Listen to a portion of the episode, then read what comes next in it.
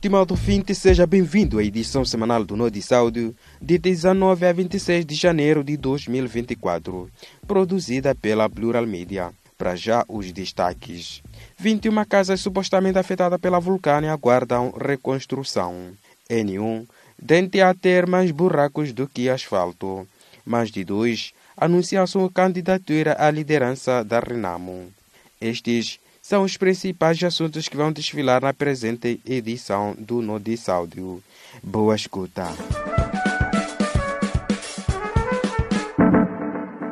Voltamos para o desenvolvimento das notícias.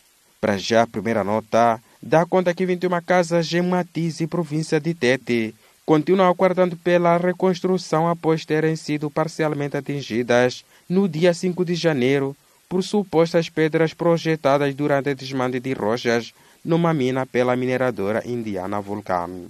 Os proprietários dizem não estar a receber apoios das autoridades e pedem celeridade na reconstrução das suas casas. O governo distrital disse ao jornal O País que uma investigação do incidente está em curso e o relatório será concluído ainda esta semana. Um comunicado da Vulcan indica que a empresa está seriamente preocupada com o relatório do incidente e, como medida de precaução, decidiu suspender temporariamente as operações de desmantelamento na referida área, enquanto as investigações das causas prosseguem. Aumentam covas na Estrada Nacional número 1 e aos poucos estão a substituir asfalto que resistiu às últimas chuvas agravando aí já difíceis condições de circulação de viaturas.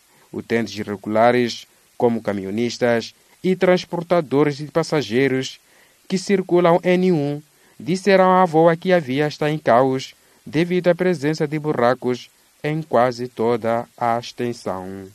Eles pedem uma intervenção urgente do governo, como a reabilitação nas zonas mais críticas, desde o rio Save em Sofala até Niquadala, na Zambésia. O antigo deputado e atual membro do Conselho de Estado, Juliano Picardo, anunciou ontem que vai concorrer à liderança da Renamo.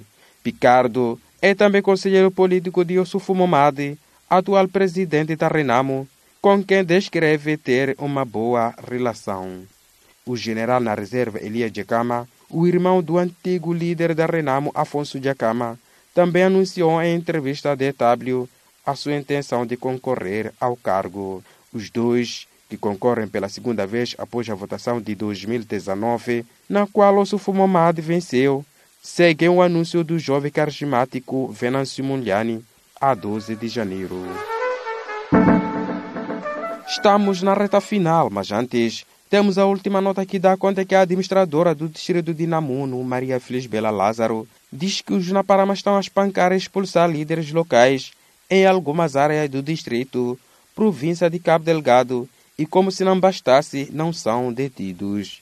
Ela disse ao jornal O País que o grupo incendeia casas, obrigando os líderes comunitários e suas famílias a abandonarem as aldeias e dormirem na mata. Há dias, um grupo de Naparamas espancou e despiu uma enfermeira afeta o posto de saúde do posto administrativo de Papai, acusando-a de estar a propagar cólera. Maria Felispela Lázaro admitiu que a situação em Namuno ultrapassa a capacidade do governo distrital e pede a intervenção do governo provincial. Com esta nota que dá conta que a administradora do distrito de Namuno, Maria Felisbela Lázaro, diz que os problemas que acontecem em Namuno com Naparamas ultrapassam a capacidade do distrito e daí pede ao governo provincial para intervir da situação. Marcamos o ponto final à edição semanal do Notícia Áudio produzida pela Plural Media e distribuída pela Chipalapala. Fique ligado aos nossos canais no Telegram e WhatsApp e dê um like à página do Notícia Áudio no Facebook para receber as notícias na sua língua de preferência, entre português, xicena, xangana, emáqua, chuabo, kimani e. Resumo informativo, produzido pela Plural Mídia e disseminado pela plataforma Chipalapala.